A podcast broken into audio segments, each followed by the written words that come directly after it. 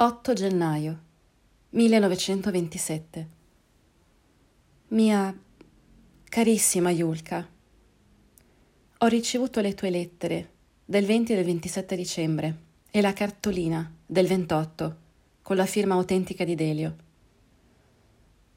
Ho cercato di scriverti diverse volte. Non sono mai riuscito. Dalle tue lettere vedo che Tania te ne ha spiegato il motivo un po' puerile. È vero, ma tuttavia decisivo finora.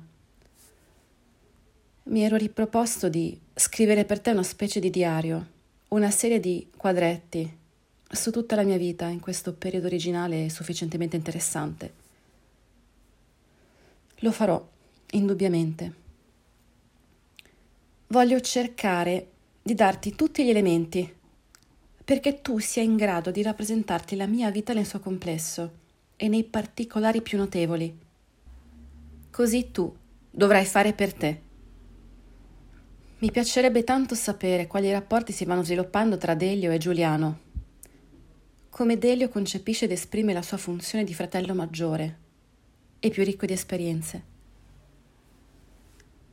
Carissima Giulia, domanda al bracco da quale mai fonte gli era giunta la notizia che io mi sia mai trovato non in buone condizioni di salute. In verità, non supponevo di avere un magazzino così fornito di forza fisica ed energia. Io e Bordiga non abbiamo mai sofferto nulla dal momento dell'arresto. Tutti gli altri, chi in un modo, chi in un altro, hanno subito crisi, talvolta gravissime, di nervi, e tutte dello stesso genere. Nelle carceri di Palermo, il Molinelli, in una stessa notte è svenuto tre volte durante il sonno, cadendo in preda a convulsioni che duravano fino a venti minuti, senza che fosse possibile chiamare nessuno. Qui a Ustica, un amico abruzzese, il Ventura, che dorme nella mia stessa camera, per molte notti si risvegliava continuamente, in preda a incubi selvaggi, che lo facevano urlare e sussultare in modo impressionante.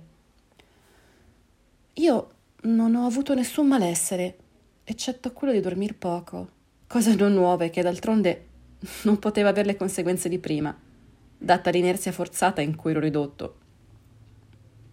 E, e tuttavia il mio viaggio è stato il più disagiato e tormentato, perché il mare tempestoso ha impedito per tre volte di compiere il viaggio fino a Ustica sono diventato molto fiero di questa virtù di resistenza fisica, che non supponevo di avere. Perciò te ne ho parlato, e anch'esso ha un valore nella mia situazione, e non dei più spregevoli. Ti scriverò molto a lungo e ti descriverò minutamente tutta la mia vita. Anche tu mi scriverai, o mi farai scrivere da Genia o dalla mamma, sulla vita dei bambini e vostra tu devi essere molto occupata e affaticata. Sento che voi tutti siete molto vicini. Ti abbraccio teneramente. Antonio. Julika, o Giulia Julka Schust, nata nel 1896 e morta nel 1980, era nata a Ginevra da Lula Grigorievna e Apollon, esule russo antizarista. Dal 1908 visse con i genitori e le sorelle Tatiana ed Eugenia, detta anche Genia, a Roma, dove si diplomò in violino a Santa Cecilia. Tornata nel 1915 in Russia, insegnò al liceo musicale di Ivanovo e nel 1917 si iscrisse al partito bolscevico. Dalla sua unione con Gramsci, conosciuto nel 1922, nacquero Delio e Giuliano sofferente di malattie nervose, più volte internata in sanatorio durante la detenzione del marito, dopo la sua morte visse alcuni decenni a Mosca e infine in una casa di riposo del comitato centrale del PCUS a Paradelchino,